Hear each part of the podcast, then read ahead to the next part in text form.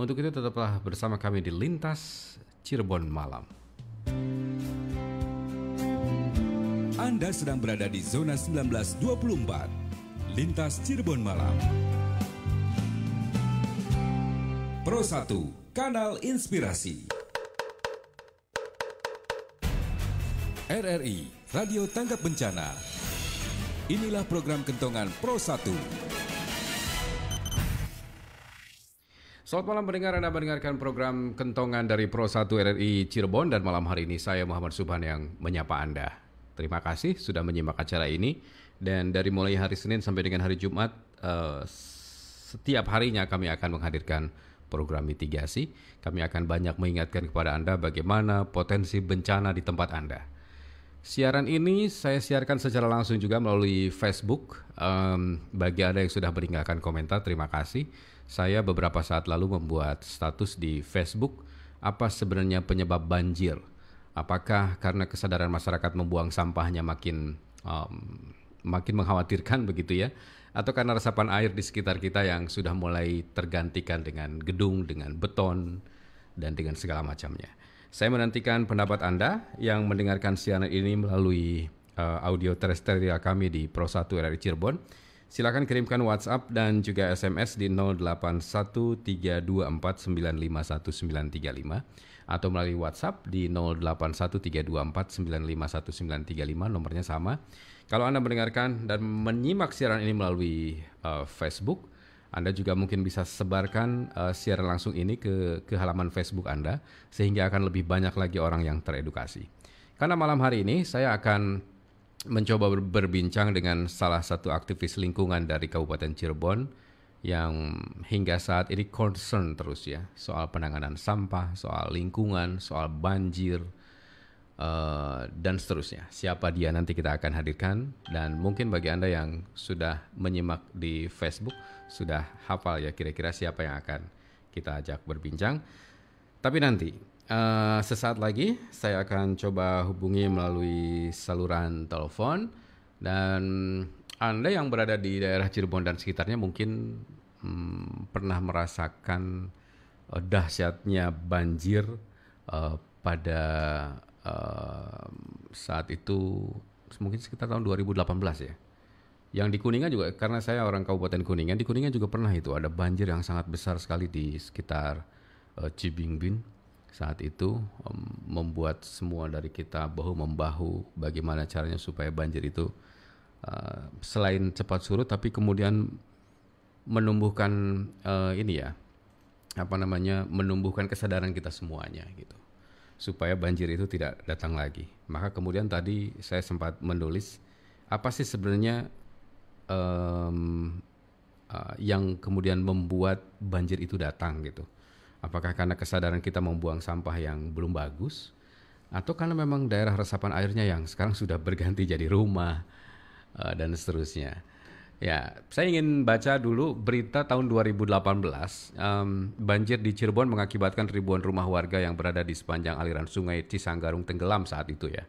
Banjir di Kabupaten Cirebon ini terjadi akibat luapan sungai di perbatasan Jawa Barat dan Jawa Tengah um, pada tanggal 23 Februari 2018. Ini memang sudah lama, tapi mudah-mudahan berita ini saya baca jadi um, meningkatkan awareness kita ya Setidaknya ada lima kecamatan saat itu di sepanjang daerah aliran sungai Cisanggarung yang ter terdampak paling parah, yaitu di Pasaleman, kemudian di Ciledug, di Pabuaran, Pabedilan, dan juga Losari.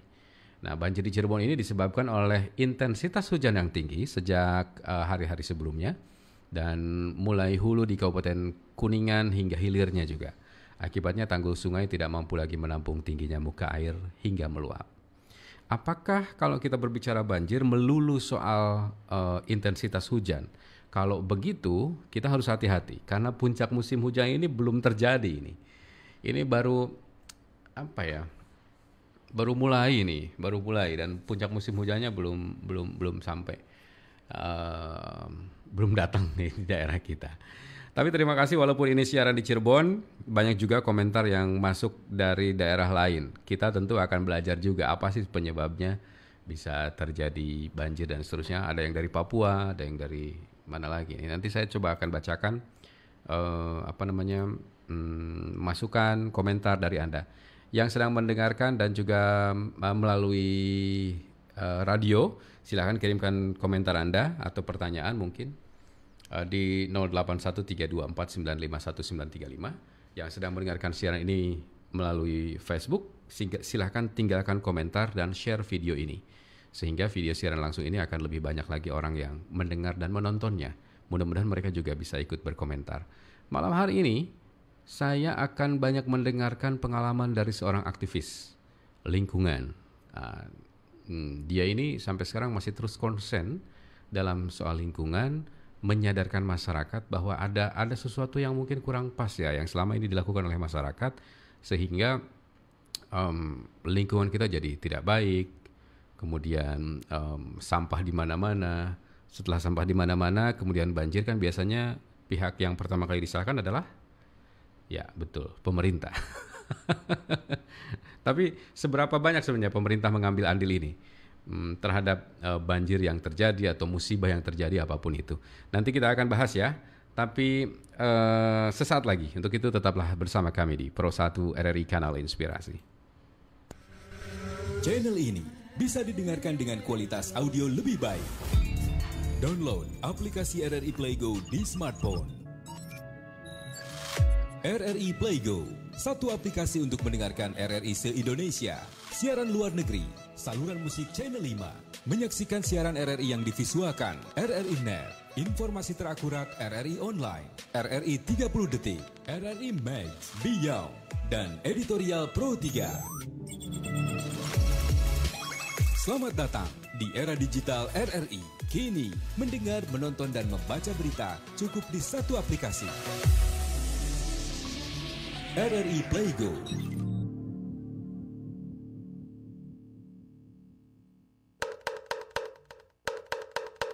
Waktunya kentongan.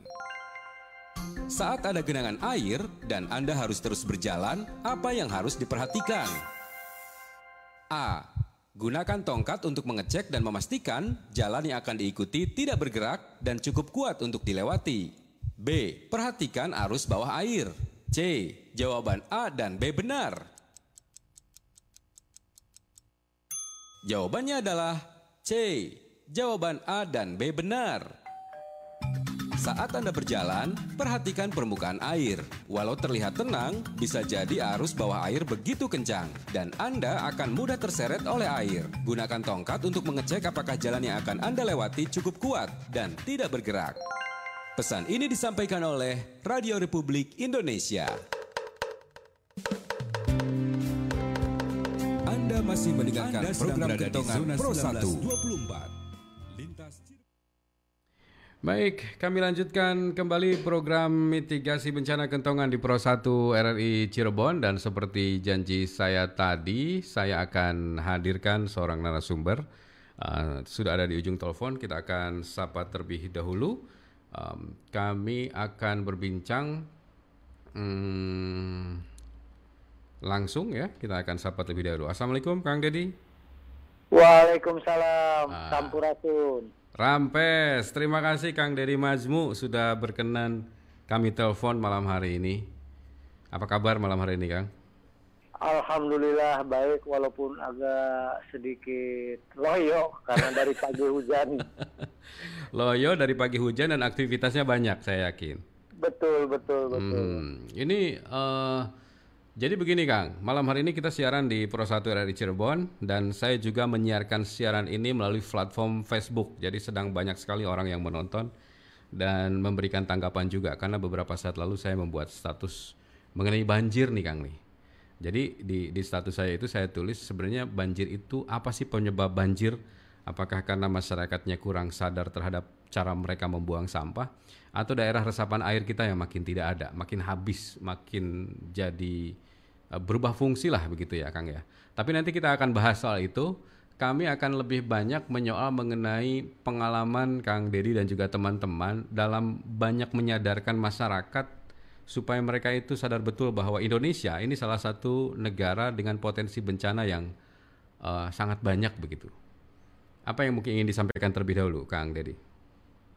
Ya, khusus di Cirebon saja, di Kabupaten Cirebon itu ada 57 desa rawan bencana. 57 desa. Sama 57 desa rawan bencana banjir. Mhm. Ditambah lagi eh, desa-desa yang rawan longsor ya, Mhm.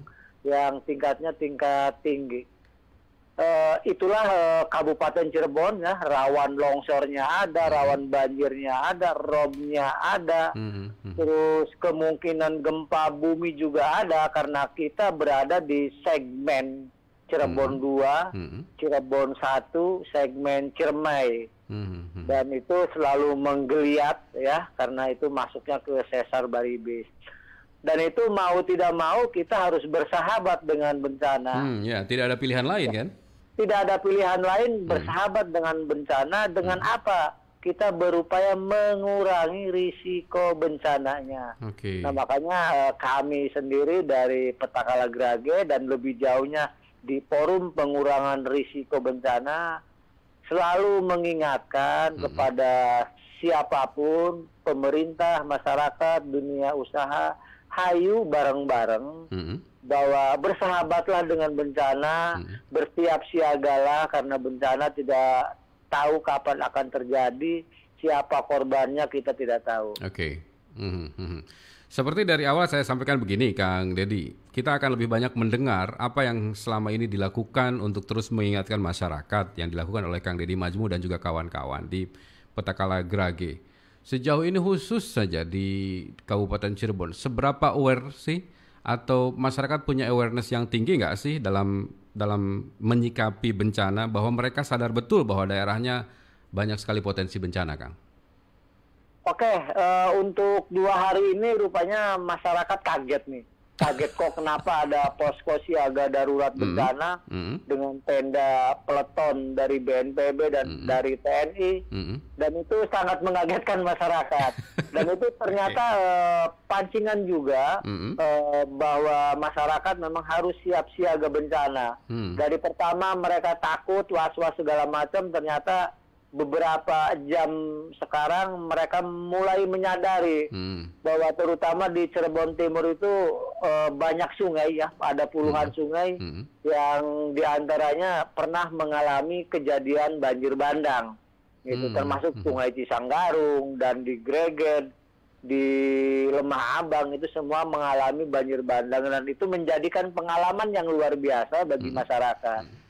Nah sekarang pemerintah Kabupaten Cirebon, Polres, Kodim, Basarnas bersama EPRB Hmm. Kabupaten Cirebon itu membentuk posko posko gabungan siaga darurat bencana. Oke. dan siaga darurat bencana ini pun ada SK-nya dari Bupati begitu. Jadi ada pernyataan dari Bupati Cirebon bahwa kita sekarang siaga darurat bencana. Artinya apa? Bukan eh, pemerintah saja Hmm. tapi masyarakat pun di jos supaya lebih-lebih untuk bersiaga darurat bencana. Hmm. Tapi sejauh ini gimana masyarakat? Eh, Kang, selain hari ini tadi katanya agak kaget juga di masyarakat ada posko dan seterusnya. Sudah bagus, bagus Oh, responnya. hmm. Terutama teman-teman komunitas sungai di Kabupaten Cirebon itu sangat banyak sekali komunitas sungai ya, hampir 50 komunitas peduli sungai Hmm. dan itu sangat membantu sekali pergerakan eh, dalam mitigasi bencana. Hmm. Kita hanya hanya melakukan kegiatan kecil, Mhm. salah satunya yaitu eh, kampanye tidak membuang sampah ke sungai, gitu. Oh, dan itu sekarang mulai diikuti ya? Mas ya, Hmm. sudah mulai diikuti tiga tahun ini kita melakukan kegiatan kampanye Mhm. tidak membuang sampah ke sungai Mhm. dengan cara memenjarakan sampah plastik. Oh ya, saya pernah lihat itu yang yang dimasukkan ke botol itu ya? Betul yang dimasukkan ke Oh, botol itu itu oke. sangat efektif sekali untuk tingkat keluarga dan itu sangat mendidik sekali terutama buat anak-anak. Hmm. Tapi kan awalnya saya yakin ada agak sulit juga ya me- me- memaksa memaksa masyarakat untuk bisa merubah pola pikir dan seterusnya. Ngalamin itu nggak sih, Kang? sangat sangat sangat sulit sekali sangat sulit sekali. Karena mereka kalau sudah ditawarin begitu akhirnya eh, bisa dijual tidak? Saya bilang bisa dijual ini dan ini bisa diregistrasi di tingkat internasional gitu. Karena komunitas EcoBrick ini yang dinamakan memasukkan sampah plastik ke dalam botol itu Mhm. eh, para eco-breaker itu di dunia ini udah 100 46 negara Wow. tergabung. Oke. Ya. Hmm, dan itu termasuk kita berarti dong. Betul, termasuk Udah- udah kita. termasuk Petaka kita. lagu-lagu termasuk di dalamnya. Mhm. Masyarakat mulai tergugah, masyarakat mulai paham betul bahwa daerahnya punya punya potensi bencana yang besar. Itu Kang Dedi rasakan berapa tahun Kang sampai kemudian mereka sadar betul bahwa mereka harus mulai merubah pola pikir dan seterusnya. Ya, setelah kejadian bencana 2018 Oh, yang kemarin banjir ban- terutama yang ya, banjir besar itu ya. yang banjir besar itu 2018 kemarin Februari dan sampai sekarang itu mereka masih merasakan traumanya tapi ya alhamdulillah Mhm. dari kejadian besar itu mereka mulai sadar gitu di rumahnya masing-masing di lingkungannya masing-masing. Mhm. dan sekarang alhamdulillah pemerintah juga sepertinya sudah mulai sadar dan insaf benar-benar bahwa eh, mereka memang harus hadir di tengah-tengah masyarakat ketika kondisi masyarakat sedang kacau balau kayak gini Oke. Feder ya alhamdulillah kehadiran pemerintah itu sangat membantu sekali Hmm, hmm, hmm. Saya nggak tahu ya kalau dari sudut pandang Kang Dedi, ketika misalnya ada terjadi bencana banjir kah, kayak misalnya kemarin kita baru ada banjir di Jakarta, di Bogor dan seterusnya. Kita harapkan di Cirebon tidak ya Kang ya. Ya. Saat itu terjadi, maka ada sebagian dari kita yang kemudian langsung menyalahkan pemerintah ya, baik itu pemerintah daerah, pemerintah pusat, mana nih kehadirannya dan seterusnya. Pada saat posisi seperti itu, wajar nggak sih kalau masyarakat menanyakan kehadiran pemerintah ketika bencana terjadi? Nah, eh, untuk mengati antisipasi hal-hal begitu, makanya di Kabupaten Cirebon Mhm. kita eh, membuat posko siaga darurat bencana dan itu pernyataannya resmi dari Bupati. Hmm. Jadi eh, benar-benar kita bersama beberapa elemen dari pemerintah, dari masyarakat, dunia usaha, akademisi dan media massa itu kita kompak ya. Hmm. Sebelum kejadian bencana terjadi kita sudah siap siaga darurat. Mm-mm. Artinya ketika eh, ada bencana pun kita sudah siap-siap dan tidak gagap. Yang terjadi di masyarakat itu eh, seperti di Jakarta selalu menyalahkan si A si B. Itu memang ya memang manusiawi. Tapi eh, pemerintah juga eh, berperan di sana. Apakah selama ini eh, komunikasi dengan masyarakatnya terhambat atau memang lancar? Hmm. Itu. Jadi kita coba untuk Kabupaten Cirebon sebelum eh, ada bencana kita melakukan siaga darurat bencana gitu biar memberikan rasa aman kepada masyarakat. Mhm. Dan ini pun kegiatan tidak hanya mesti dilakukan oleh pemerintah, Ya. tapi yang utama adalah warga, Mhm. eh, keluarga, terutama keluarga, keluarga di dalamnya ada ibu-ibu, Mhm. dan ibulah adalah corong utama di keluarga yang akan menjadikan keluarga tangguh bencana. Tangguh bencana. Oke, kabarnya Betul. baru bikin perkumpulan atau apa sih Kang namanya Kang hari ini? Eh, Keluarga Nah, tangguh itu, bencana atau apa? eh, sebenarnya program dari kebencanaan Hmm. dari BNPB dan BPBD, eh, BPBD eh, melatih Ya. beberapa desa di Hmm. Kabupaten Cirebon itu kalau tidak salah tahun sekarang sudah ada enam desa tahun Hmm. 2019 kemarin itu ada enam desa di Ciledug dua desa di Pasaleman dua desa dan di Lemah Abang di Astana Japura itu namanya desa tangguh bencana. Mhm. Nah, desa tangguh bencana eh, itu kita sasar untuk desa-desa yang benar-benar terdampak paling parah. Hmm. Sehingga dengan desana mereka akan siap siaga. Iya, iya, iya.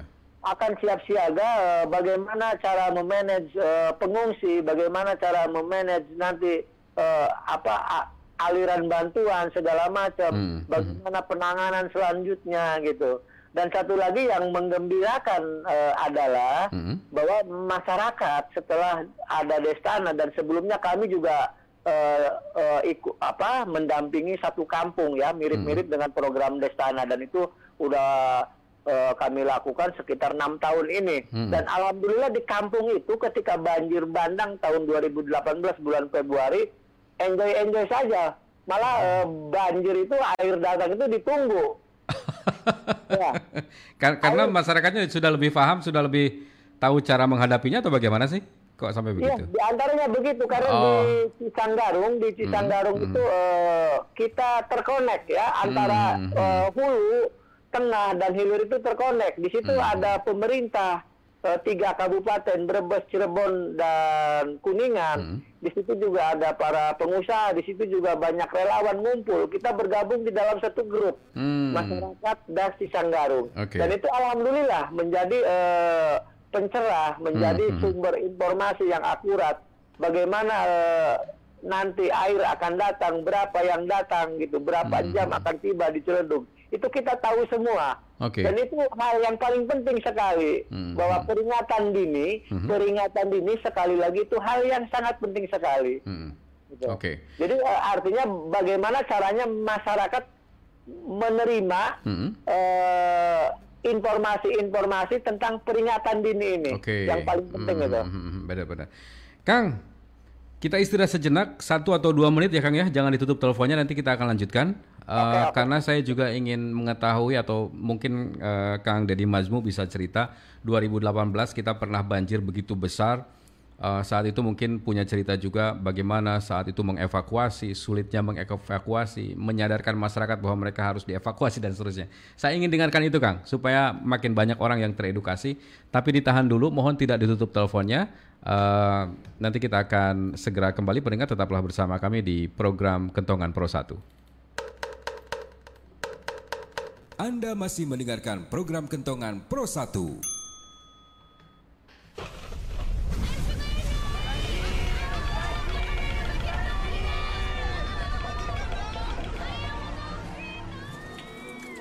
Kamu kena banjir ya Pus Kasian Sini aku keringkan badanmu ya.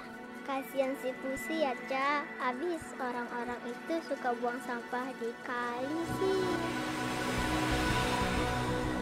Teman-teman kita angkut sampah ini yuk. Ke tempat pembuangan sampah. Jangan dibuang di kali seperti orang-orang itu. Ayo!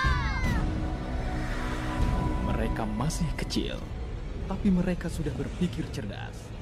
Bagaimana dengan Anda? Pesan ini disampaikan oleh Radio Republik Indonesia.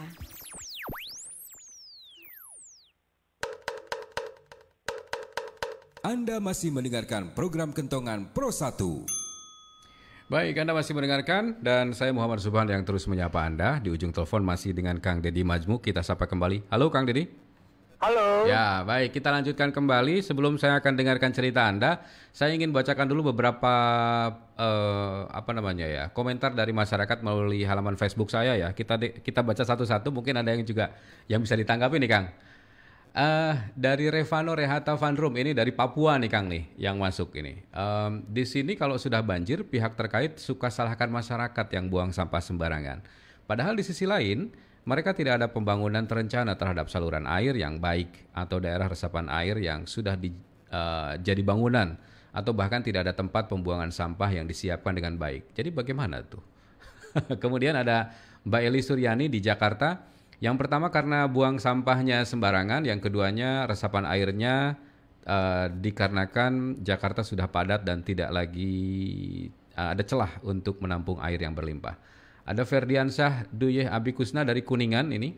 Tergantung daerahnya Om. Kalau daerah Cilimus banjir itu karena habisnya daerah resapan, alih fungsi saluran air. Dan kalau eh, daerah Gumulung itu sering banjir karena letak geografis desanya yang diapit oleh dua sungai besar dan dua dataran tinggi. Gitu katanya. Yang lainnya dari Leni Rusnika, satu, sampahnya terlalu banyak, dua, tempatnya memang rawan banjir, tiga, kurangnya resapan air, empat, em, kalau di Jakarta, Jakarta itu padat pembangunan dan sedikitnya hutan, jadi airnya tidak bisa diserap dengan baik. Gitu. Ada yang bisa ditanggapi nggak, Kang Dedi, dari beberapa masukan masyarakat ini? Iya, semua itu memang betul resapan air ya. Hmm, hmm. Eh, karena memang betul bahwa kita itu seharusnya menganut zero delta Q volis.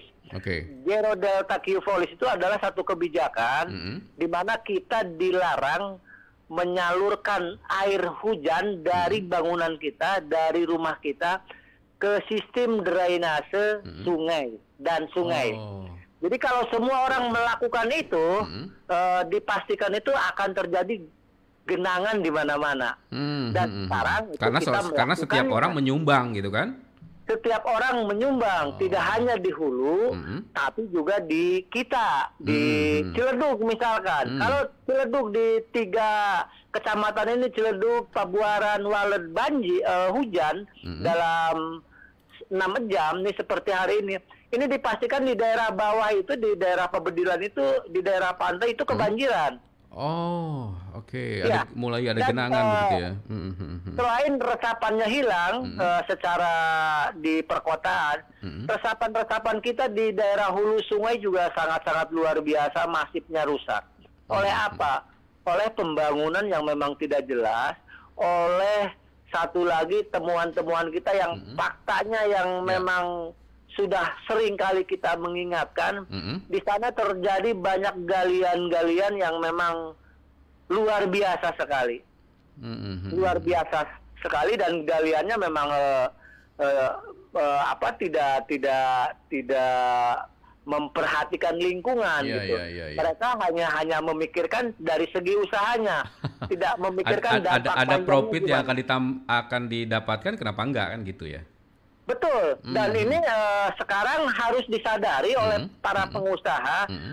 bahwa mereka juga harus menginvestasikan eh, rupiahnya ke Mhm. dalam PRB, ke dalam Oke. pengurangan risiko bencana. Ini Oke. yang sangat penting sekali. Kang, ini Dan menarik. yang- Tapi tapi bagaimana kalau kalau ini kan sudah terjadi nih. Misalnya di daerah kita termasuk daerah yang resapan airnya habis karena sudah mulai beralih fungsi jadi rumah, jadi jadi beton begitu ya. Jadi gedung bertingkat dan seterusnya. Lalu apa yang masih bisa kita lakukan supaya air itu bisa kita tahan supaya tidak banjir lah, tidak ada genangan dan seterusnya. Mau tidak mau Mhm. dari pihak eksekutif dan legislatif ini membuat peraturan atau menyalakan kembali peraturan-peraturan yang sudah ada Mhm. untuk lebih ketat. Oke. Karena apa pun, eh, kalau pemerintahnya tidak punya aware, tidak Mhm. punya keinginan, Mhm. tidak mau bermain-main di bidang itu, Mhm. ya sangat susah sekali. Hmm, hmm. Jangan menggembor-gemborkan masyarakat harus sadar, harus sadar dan Oke. segala macam, tapi pemerintahnya sendiri tidak mengeluarkan aturan yang ketat. Terapkan aturan itu, insya Allah beres. Memang agak sulit, agak muskil, Hmm, hmm. agak berbenturan, tapi semuanya itu adalah investasi kita. Iya, iya. Gitu. Iya, itu iya. bentuknya investasi, jadi jangan dianggap satu kerugian. Hmm, Jadi hmm, mulai sekarang pemerintah, dunia usaha dan siapa pun harus menginvestasikan dananya untuk pengurangan risiko bencana. Salah satunya membuat sebanyak mungkin sumber-sumber resapan. hmm, Contoh hmm, ini di rumah saya, Hmm. rumah saya ini eh, boleh dibilang untuk tingkat kampung ya sangat luas. hmm. Tapi eh, saya sendiri tidak mengalirkan air hujan di halaman rumah saya ke selokan. Oh. Semua menyerap di halaman rumah saya. Oh, dihabiskan di situ, nggak dikirim ke Dihabiskan tempat di lain gitu ya? Iya. Hmm, Nah hmm, makanya eh, rumah saya itu halaman saya sama teman-teman disebutnya hutan halaman rumahku gitu. Oke. Harusnya harusnya akan lebih banyak lagi orang yang melakukan itu ya Kang ya, sehingga tidak ya, menyumbang. walaupun rumahnya sempit segala macam, eh, mereka punya kesempatan untuk kembali eh, meresapkan airnya gitu. Hmm, Ini ini oke. eh, pola-pola begini dalam istilah agamawan pun ya sangat sangat sangat penting sekali dan ini Hmm, memang hmm. kewajiban kita Hmm, semua hmm, lah. hmm. Oke. Harus menyadarkan semua bahwa sumber resapan-resapan biarpun kecil itu harus tetap air hujan itu harus dimasukkan ke dalam bumi. Baik. Kang Deddy kita lanjutkan lagi ini karena banyak sekali yang kirim komentar dan juga kirim WhatsApp dan juga SMS tapi saya tahan dulu. Saya ingin dapat cerita dulu dari, dari Kang Deddy tadi sebelum kita break saya sempat menanyakan ada pengalaman nggak sih Kang ketika dulu ada banjir besar 2018 Anda punya pengalaman menarik nggak dalam mungkin mengevakuasi warga yang nggak mau dievakuasi atau apa yang mungkin bisa di-share nih? Ya, ke- kami dari berbagai komunitas kebencanaan Hmm. itu sebelum banjir bandang karena beberapa hari sebelum banjir bandang itu sudah terjadi banjir Hmm. dan kami juga ikut mengevakuasi Hmm. akhirnya sampai terjadilah banjir bandang di hari ke-10 dan itu sangat sekali luar biasa sulitnya masyarakat dievakuasi Oke.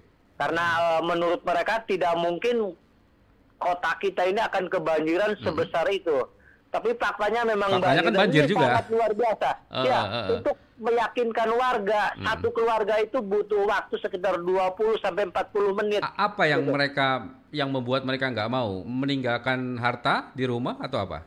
Ya, di antaranya harta benda. Oh. Padahal eh, sebelumnya kita sudah mengevakuasi perahu karet, pakai perahu karet itu kambing apa segala macam dimasukin ke perahu karet. Tapi setelah eh, karena kita tahu, yaitu eh, saya bilang eh, kita punya sistem peringatan dini, ya, Hmm, sistem hmm, peringatan dini yang berjenjang, ya. Hmm, hmm, hmm. Ya, itu itu itu kuncinya. Kuncinya itu kita punya sistem peringatan dini di Bendung Cijangkelok dan bendung yang ada di Sungai Cisanggarung. Jadi Hmm. kita tahu eh, kapan akan eh, datang ke Ciledug berapa jam. Dan itu Hmm. Oh. kita siap-siap untuk evakuasi. Oke, dan, dan sekarang itu sudah berfungsi ya, Kang ya. Artinya eh, setiap ada pergerakan air dan seterusnya, eh, early warning system itu berfungsi dengan baik.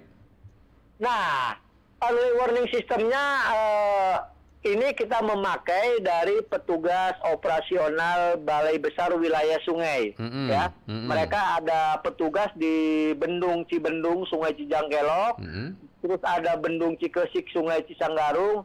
Mereka melaporkan ke grup tiap jam, ya. Tiap jam itu ketahuan tinggi muka air Sungai Cisanggarung berapa, tinggi muka air Sungai Cijangkelok berapa. Oh, Jadi oke. kita tahu akan datang ke Ciledug jam berapa. Jam berapa kemungkinannya? berapa. Iya, Oh, jadi kita siap oke, siaga. Hmm, hmm. Baik. Ini Kang, saya balas dulu ini em, komentar yang masuk melalui Facebook dari Pak Endang Supraptono. Setuju Kang Dedi, pemerintah harus tegas, jangan membuat perdanya saja, tapi tidak dilaksanakan dengan baik. Ada dari Mbak Yosi Praselia, kenapa semua orang itu suka membuang sampah sembarangan? Nah ini kayaknya harus dijawab nih Kang nih. Kenapa sih orang Mungkin pertanyaannya sepertinya sepele ya, tapi kenapa setiap kita melakukan itu, Kang? Kalau menurut Anda bagaimana itu? Nah, kenapa eh, kita membuang sampah sembarangan? Pertama, tidak ada tempat. Dan ini harus dirubah, Mm-mm. harus dirubah. Saya lebih senang mengatakan begini, Hmm. eh, sampah tidak dibuang ya. Jadi jangan buang sampah, bukan jangan buang sampah sembarangan. apa gantinya? tapi berhenti di jangan buang sampah. Berhentinya Oh. jangan buang sampah. Sampah itu harus dikelola. Hmm, Sampah itu seperti air hujan yang menerpa rumah kita. Hmm. Itu tanggung jawab kita. Termasuk sampah adalah tanggung jawab pribadi masing-masing. Oke. Makanya eh, kita berupaya Hmm. memasukkan khususnya sampah plastik ke dalam ekobrik, ya. Hmm, hmm, hmm, hmm. Eh, rumah saya dan teman-teman di komunitas Petakala Gerage itu hampir semua melakukan itu. Hmm, Rumahnya tidak ada sampah, Oke. tidak ada yang keluar sampah dari rumahnya mereka. Hmm, hmm, Semua habis di rumah kita. Apa itu sampah plastik, apa itu organik, air hujan pun semua diresapkan tidak keluar dari rumah kita. Itu mungkin kuncinya di An- kesadaran Anda- iya. pribadi. Hmm, hmm, gitu. hmm, hmm. Andai kan semua orang melakukan itu, masalah sampah ini akan bisa teratasi dengan cepat ya, Kang ya. Saya kita akan tidak perlu TPA lagi, tidak perlu TPA Iya. kalau tidak Ah, perlu TPA, betul, betul, tidak betul. perlu TPS. Hmm, ya. hmm, hmm. Baik, 0899. Assalamualaikum. Faktor penyebabnya adalah faktor manusia yang belum bisa berpikiran sebab akibat dan uh, berpikiran sebab akibat ya dan tidak bisa berpikiran secara evaluasi sehingga jauh dari kesadaran dan harus ada keseimbangan antara SDM dengan sumber daya alam sehingga tidak terjadi kerusakan antara ekologi dan ekosistem. Dari Pak Musa di Pilangsari, saya baca WhatsApp dulu, eh, Kang Dedi. Ini ada WhatsApp dari Bu Indra ini. Menarik juga di Jakarta pasca banjir muncul usaha jasa kebersihan. Oke, apa sebenarnya yang dimaksud dengan bersahabat? Itu pertanyaan mungkin Kang Dedi. Apa yang dimaksud dengan bersahabat dengan bencana? Kelihatannya tanggap siaga bencana pun tetap saja akan terkesima, malah kelihatannya adalah kegiatan pasca bencana. Bersih-bersih tahun 2018 pun saat kami di Pasaleman masyarakat butuh alat dan bahan pembersih pasca banjir. Ini Bu Indra dari Cirebon Timur ini pelayangan. Ada yang bisa ditanggapi, Kang Dedi? Yang namanya bersahabat dengan bencana itu Hmm. kita menyadari contoh eh, Cirebon Timur, khususnya di Ciledug, itu Ya. ada dua sungai besar. Hmm. Sungai itu sudah kita tinggalkan, ya.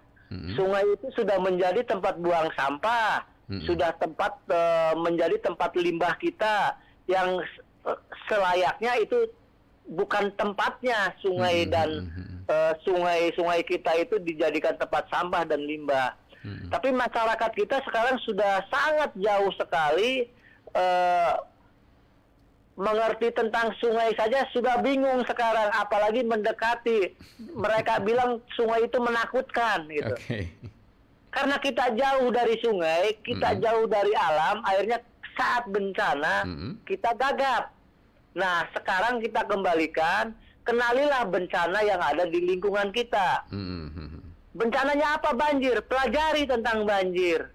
Gitu. Hmm. Bagaimana bersiap siaga, bagaimana eh, kita lari ketika ada banjir. Ya. Itu saja cukup. Ya. Hmm. Jadi benar-benar kita bersahabat, tidak ngeluh, tidak apa dan memang harus kejadian begitu. Ya, ya, Semua ya. orang akan kena begitu. Hmm, betul betul betul betul betul. Baik, saya baca lagi nih beberapa di antaranya. Kang Deddy mungkin masih punya waktu beberapa menit ini sebelum Ya, melanjutkan ya. aktivitasnya.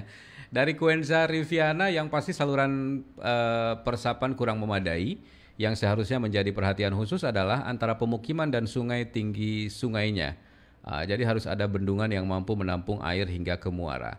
Dari Pak Dede Supardan, penyebab banjir di lingkungan saya adalah pengalihan fungsi lahan yang tadinya pesawahan jadi pabrik tekstil. Nah, adanya penyempitan saluran air pembuangan air limbah domestik di Susukan ya. Kemudian kurangnya daerah resapan eh sorry, Susukan ya. Kurangnya daerah resapan air hampir semua jalan gang di paving karena program pemerintah. Kemudian adanya masyarakat yang buang sampah sembarangan. Itu ya, selalu ada itu soal membuang sampah sembarangan. Dari Kartika mungkin dari resepan dan buangan sampah juga sembarangan. Jadi saluran air pun menjadi tersumbat.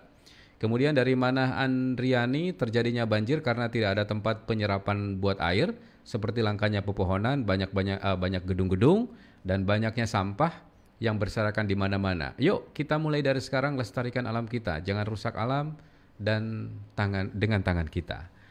Ini eh, komentar yang lain nanti kita akan baca karena masih banyak. Terima kasih untuk yang sudah berkomentar dan juga sudah mengirimkan SMS dan WhatsApp. Tapi Kang, mungkin kita tidak akan jemu-jemu untuk menyadarkan kita semuanya. Mungkin juga termasuk saya, keluarga atau siapa pun yang menonton dan mendengarkan eh, acara ini.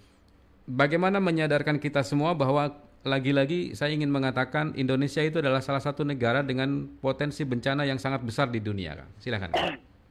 Oke, dimulai dari diri sendiri, Mhm. dari keluarga, dari sendiri dari keluarga, terutama ibu di rumah, Hmm. perempuan di rumah itu Ya. sangat utama sekali. Oke. Jadi perempuan adalah guru bagi eh, siaga bencana. Mm-mm. Tidak kalau misalkan perempuan di rumah ibunya gurung gusuh, maaf gurung gusuh, eh, selalu panik. Mm-mm. di Panik, rumah eh, itu panikan akan lah. terjadi Mm-mm. kepanikan yang sangat luar biasa dan ini akan menimbulkan korban. Mm-mm. Ya. Jadi ibulah yang paling utama sebagai guru bencana. Mm-mm. Saya berpesan mulai dari diri sendiri, dari keluarga dan ibulah menjadi corong. Mm-mm. Mari Oke. kita belajar bareng-bareng gitu dari Hmm. dari ibu. Mhm. Oke. Ini ada yang masuk lagi. 2018 di Cirebon Timur itu karena tanggul sungai yang jebol. Bagaimana itu? Ya, betul. Di antaranya tanggul sungai jebol dan limpas. Sebenarnya be- beberapa yang jebol, beberapa juga limpas karena memang volume airnya tinggi. Ya. Tapi ketika masyarakat mengetahui informasi air akan datang, Mhm. Diprediksi akan datang, itu pasti mereka akan menghindar. Hmm. Jadi Ya, ya. kuncinya adalah peringatan dini. Masyarakat harus diberikan informasi tentang peringatan dini Oke. gitu. Hmm. dari otoritas setempat, terutama dari BPD, apa Hmm. BPBD. BPBD setempat ya.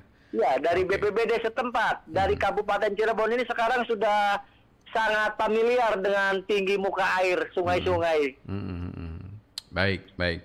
Kang, terakhir ini terakhir sekali karena kemarin sebelum uh, beberapa bulan lalu ya Kang ya, kita pernah ketemu bahkan membuat sebuah video di di gundukan uh, sampah di Pasaleman. Apa kabar hari ini Kang sekarang di sana? Uh, maaf bukan Pasaleman. Eh, di mana itu? Di gunduk, ya, itu gundukan XTPA Ciledug. Ah, ya, ya, ya, oke. Okay, XTPA ya, ya. Ciledug hmm, yang hmm, posisinya berada di bantaran sungai. Hmm, Dan hmm, itu betul, salah betul. satu Hmm. penyumbat aliran sungai Cisanggarung Hmm. sehingga sungai Cisanggarung meluap. Oke, Dan Seka- sekarang gimana tuh bandang. kondisinya Ya. sekarang? Kondisi sekarang eh, beberapa meter sudah diuruk. Mm-mm. Eh, mungkin mereka akan melakukan upaya reklamasi. Ya. Oh, Tapi yang oke. sebelah dalam ke arah sungai itu belum diapa-apakan. Dan itu akan tetap menjadi ancaman. Karena eh, tinggi muka air ketika banjir eh, malah gundukan sampahnya itu lebih tinggi dibandingkan tinggi muka air. Oke, baik. itu baik. yang akan jadi masalah, dan Masalah. kita berharap pemerintah mencari solusi secepatnya Mm-mm, gitu. mm-mm. Baik, intinya masalah masih terus mengintai kita nih soal yang satu itu ya. Baik. Betul. Satu lagi, satu lagi, mm-mm. eh, satu lagi selain eh, ex TPA Ciledug, Mm-mm. kita punya masalah sangat besar yaitu jembatan tol. Jembatan tol itu eh, volumenya, ruangnya sangat kecil sekali dibanding jarak bantaran dari timur ke barat. Mm-mm. Jalan tol itu hanya sekitar 120 meter, sementara eh, jarak bentangannya itu lebih dari 1.200 dan itu mereka hanya menyisakan untuk jembatan saja Mm-mm. eh, 120 meter. 1000 meternya itu ditutup oleh jalan tol dan ini Oh. sangat bahaya Iya, sekali. iya. Mhm. Oke. Mudah-mudahan ini banyak yang mendengarkan dan mengikuti sehingga mereka harus apa dan bagaimana itu yang segera bisa dilakukan ya Kang ya. Ya, silakan Hmm, Jasa Marga telah berjanji akan membuat gorong-gorong beberapa gorong-gorong Hmm. untuk eh, menghindari banjir bandang. Semoga segera terrealisasi. Terima kasih Semoga terdengar Kang. Jasa Marganya. Betul, Kang Dedi terima kasih Kang Dedi waktunya. Sama-sama ya, salam Maaf. buat semuanya para Siap. pendengar. Siap, terima kasih. Selamat malam Kang Dedi. Selamat malam.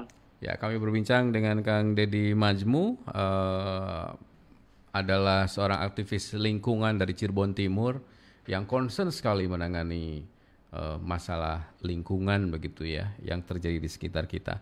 Saya nanti akan membacakan kembali beberapa komentar dan juga SMS WhatsApp yang sudah masuk bagi Anda yang mungkin punya pendapat eh, ingin mengirimkan lewat WhatsApp yang sedang mendengarkan ini di 94,8 FM. Silakan di 081 324 951 935. Saya Muhammad Subhan masih terus menyapa Anda. Anda masih mendengarkan program Kentongan Pro 1. Waktunya Kentongan. Apa yang harus kita lakukan jika bencana banjir datang menghampiri? Ketika bencana banjir datang, jangan lupa untuk memantau perkembangan cuaca di tempat kejadian. Untuk Anda yang terkena dampak banjir, dihimbau menjaga kesehatan agar tidak menambah korban banjir. Pastikan untuk tidak panik dan berusaha bisa menyelamatkan diri. Bila hujan tidak berhenti dan lebat, segera evakuasi diri ke tempat yang lebih tinggi dan aman sesuai informasi dari aparat setempat. Jangan lupa untuk membantu sesama yang membutuhkan untuk pergi ke tempat yang lebih tinggi dan juga untuk mereka yang terluka akibat banjir. Mari siapkan diri hadapi bencana. Pesan ini disampaikan oleh Radio Republik Indonesia. Terima kasih sudah belanja di toko kami. Iki ibu belanjaannya ke Sun ya. Hatur nuhun ibu tos belanja. Sampah plastik di Indonesia, menurut Asosiasi Industri Plastik Indonesia (INAPLAS) dan Badan Pusat Statistik BPS, mencapai 64 juta ton per tahun dan sebanyak 3,2 juta ton merupakan sampah plastik yang dibuang ke laut. Mari kita menjadi masyarakat yang cerdas dengan mengurangi penggunaan plastik serta mengganti plastik menjadi lebih ramah lingkungan.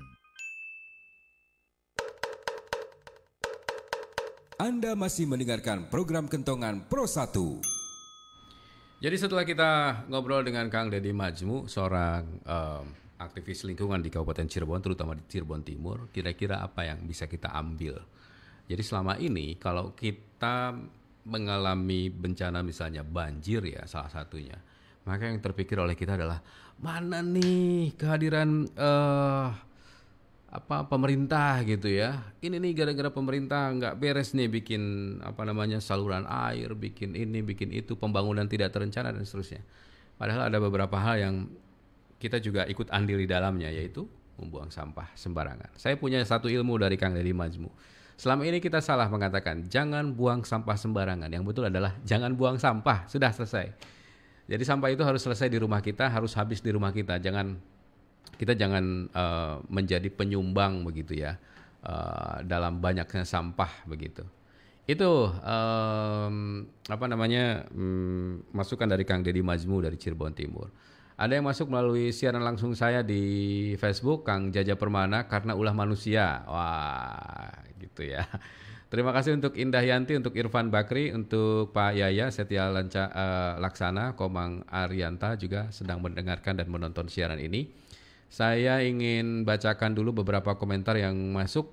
Uh, tadi mungkin beberapa di antaranya sudah kita apa namanya bacakan dan kita dengarkan bersama ya. Dari Mamah Andriani terjadinya banjir karena tidak ada tempat penyerapan uh, untuk air. Hmm, ini tadi sudah ya. Fahmi Ziaul Haq, mungkin alam mulai bosan melihat tingkah kita. Yang pasti ulah kita sendiri sebagai manusia. Allah berfirman, Hmm, yang artinya telah nampak kerusakan di daratan, di lautan karena ulah tangan kita sendiri. Baik. Kemudian ada pendengar kami, eh, Kang Toto Kurniawan di Kuningan ini, hmm, di Buni Gelis Kuningan. Kalau menurut saya, banjir itu memang airnya terlalu besar, debitnya, segede apa pun saluran airnya, ya kalau nggak ketampung yang meluap ke mana-mana.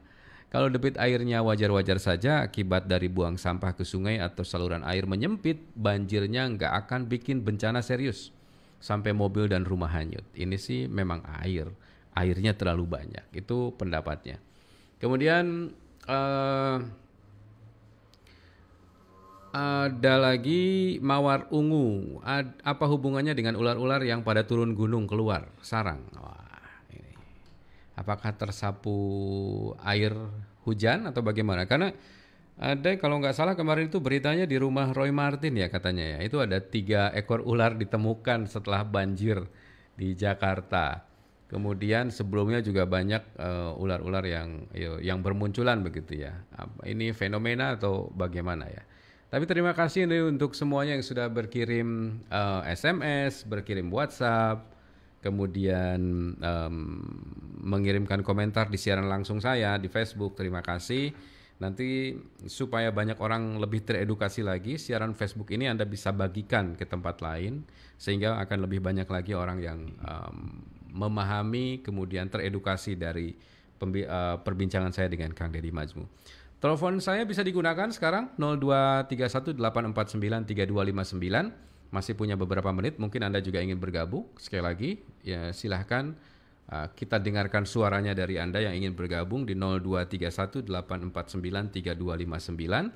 Uh, malam hari ini, bagi Anda yang mungkin ingin berkomentar juga, sebenarnya kalau menurut Anda, apa sih yang paling memungkinkan menyebabkan sebuah daerah itu jadi banjir bandang, jadi banjir besar, jadi seperti kemarin yang kita lihat itu menakutkan sekali ya di Jakarta dan sekitarnya sampai apa namanya mobil tersapu air dan seterusnya. Saya ingin dengarkan suara Anda. Mungkin Anda ingin berkomentar langsung silahkan di 0231 849 3259 saya nantikan dan kita masih berada di uh, program Kentongan Pro 1. Anda masih mendengarkan program Kentongan Pro 1.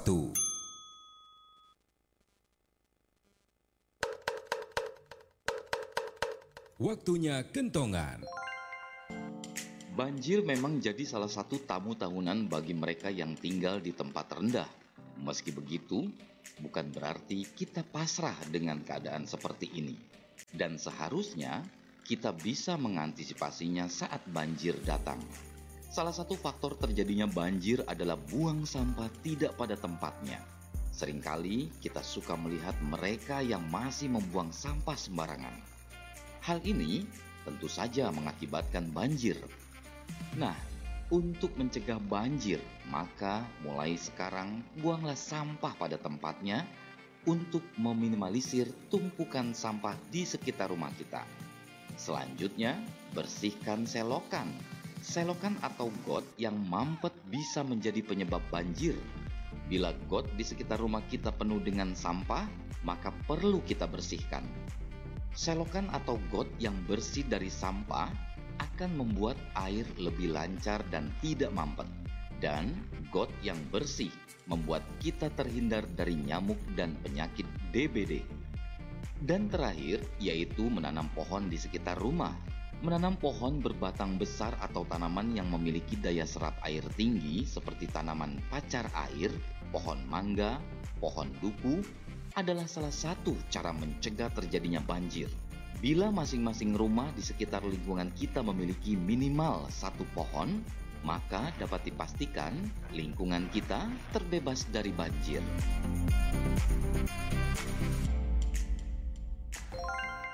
Pesan ini disampaikan oleh Radio Republik Indonesia. Anda masih mendengarkan program Kentongan Pro 1. Kami lanjutkan kembali program siaran mitigasi bencana dari Pro 1 RRI Cirebon, Kentongan. Oke, dan di ujung telepon sudah ada pendengar yang ingin bergabung. Kita sapa terlebih dahulu. Assalamualaikum, Bu Indra. Waalaikumsalam warahmatullahi wabarakatuh. Hmm. Muhammad Supan. Terima kasih Bu Indra sudah mendengarkan siaran ini. Iya. Oke, ada yang bisa ditanggapi dulu mungkin? Iya, tadi saya tertarik pada eh, kata-kata dari Kang Dedi itu. Hmm. eh, jangan buang sampah. Hmm. Nah, biasanya sampah yang dibuang itu pasti ya Sampah plastik. dari bahan-bahan yang terbuat dari plastik. Oh. Karena kalau yang organik itu Mm-mm. kan bisa membusuk.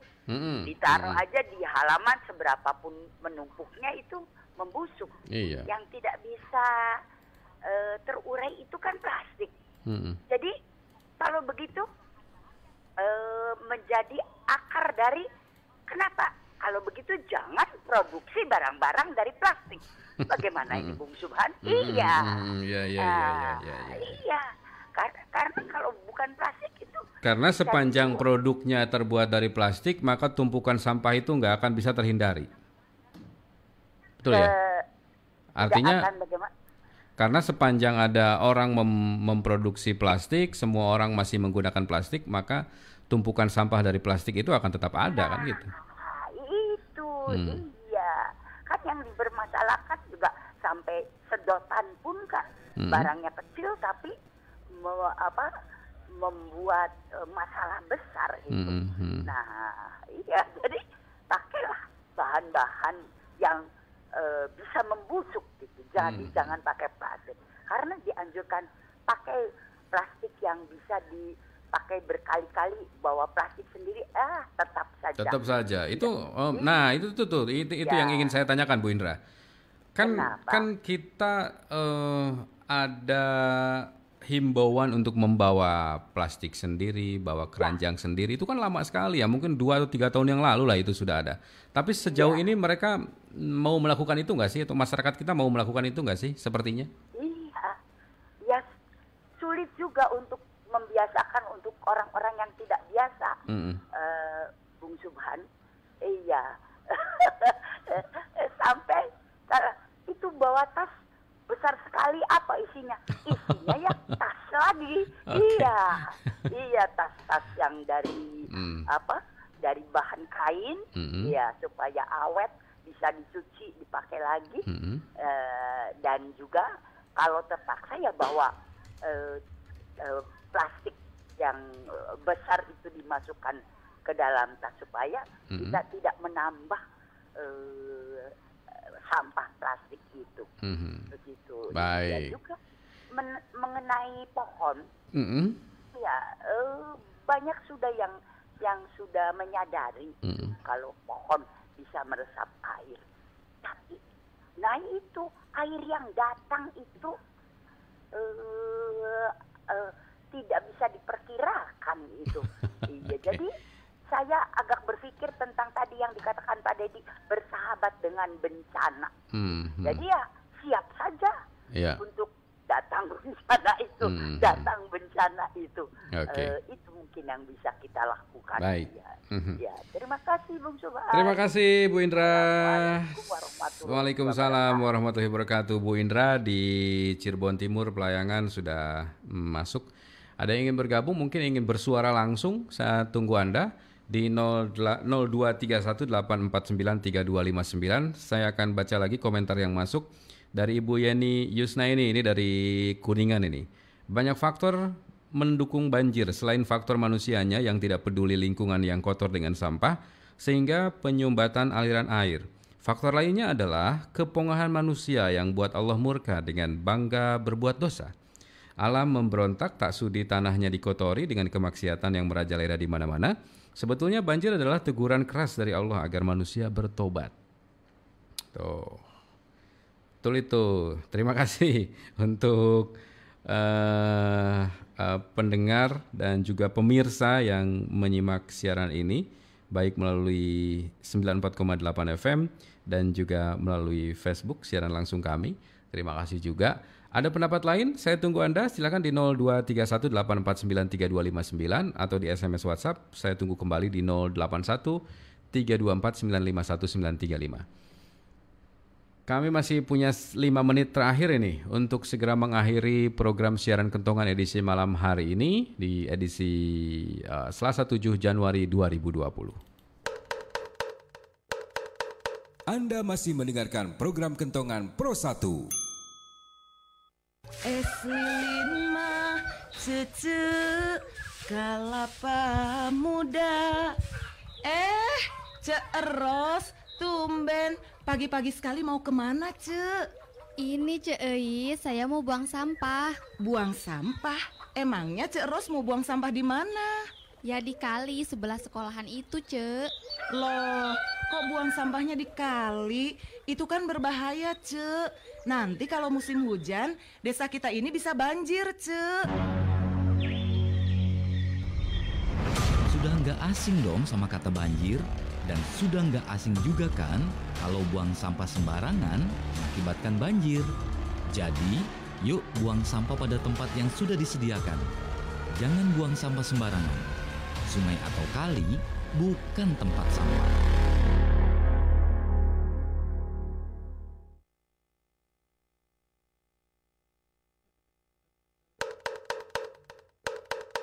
Anda masih mendengarkan program Kentongan Pro 1. Baik pendengar, ini adalah akhir dari kebersamaan kami menemani Anda dalam program Kentongan malam hari ini. Uh, program Kentongan Pro 1 RRI akan hadir setiap malam dari mulai jam 8 malam hingga pukul 9 malam di Pro 1 RRI. Dan kami juga akan terus menghadirkan ragam informasi, perbincangan dengan narasumber yang mudah-mudahan akan memberikan satu pemikiran baru, satu cara berpikir baru, bagaimana kita bisa meminimalisir dampak dari bencana yang mungkin saja terjadi di tempat kita. Mudah-mudahan ini bermanfaat dan kami harus segera akhiri program Kentongan Pro 1 sampai jumpa esok hari pukul 8 malam atau pukul 20 uh, waktu Indonesia Barat. Jangan lupa bagi Anda yang tidak sempat mendengarkan siaran ini secara utuh, sesaat lagi akan segera tayang di podcastnya RRI Cirebon. Anda tinggal cari di anchor.fm di uh, smartphone Anda, aplikasi anchor.fm atau di Spotify di handphone Anda. Mungkin sekitar 5 atau 10 menit dari saat ini, siaran ini bisa Anda dengarkan kembali. Saya Muhammad Subhan, mengucapkan terima kasih. Selamat malam, sampai jumpa.